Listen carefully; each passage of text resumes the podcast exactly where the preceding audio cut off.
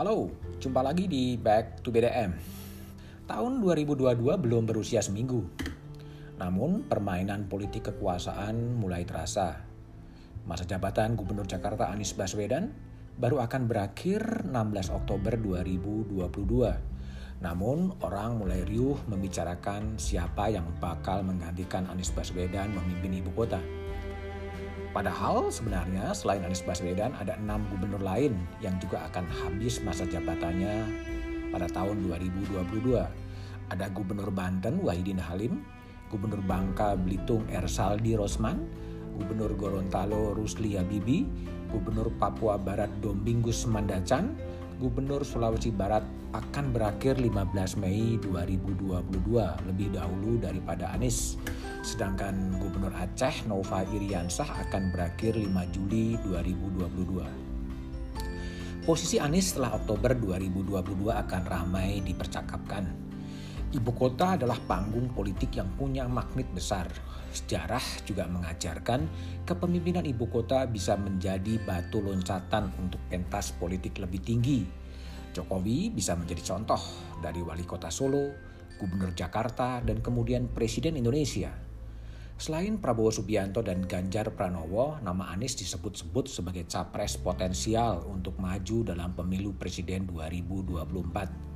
Masa jabatan Ganjar Pranowo baru akan habis pada September 2023. Karena itu wajar jika pengamat dan politisi mulai mempercakapkan siapa pengganti Anies di Jakarta. Sejumlah politisi mulai memasarkan nama-nama pengganti Anies.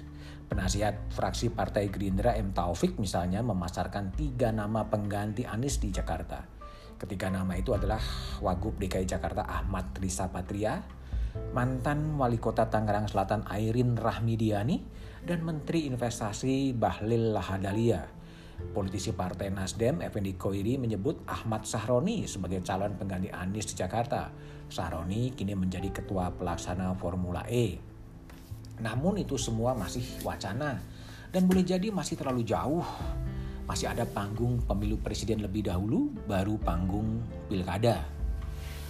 Setelah Jakarta dan sejumlah daerah lain baru akan dilaksanakan pada November 2024 setelah pemilu presiden 2024. Pilkada akan dilangsungkan di bawah pemerintahan baru karena Presiden Jokowi akan berakhir masa jabatannya 20 Oktober 2024. Bagi Anies terbuka pilihan untuk maju dalam Pilpres 2024 atau melanjutkan periode kedua kepemimpinannya di Jakarta dalam Pilkada November 2024. Putusan itu sama-sama tidak mudah.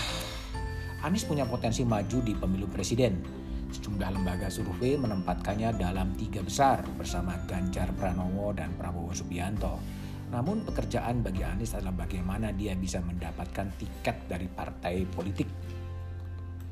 Dan kedua, bagaimana dia memanfaatkan posisinya sebagai orang bebas setelah masa jabatannya berakhir pada Oktober 2022. Itu bisa jadi keuntungan politik, tapi sekaligus juga kerugian politik tergantung bagaimana masa tunggu dalam tanda petik dua tahun itu dimanfaatkan.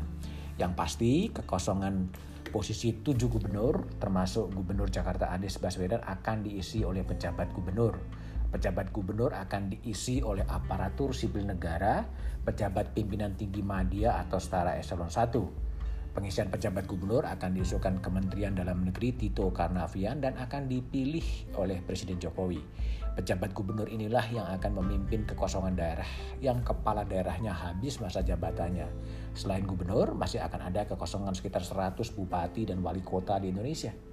Pejabat gubernur yang ditunjuk Presiden Jokowi itu akan memimpin daerah hingga digelarnya Pilkada serentak November 2024. Lebih dari dua tahun, wilayah itu akan dipimpin pejabat kepala daerah tanpa mandat demokrasi dari rakyat. Bahkan hingga pemilu presiden 2024 akan ada kekosongan sekitar 300 wilayah kepala daerah di Indonesia.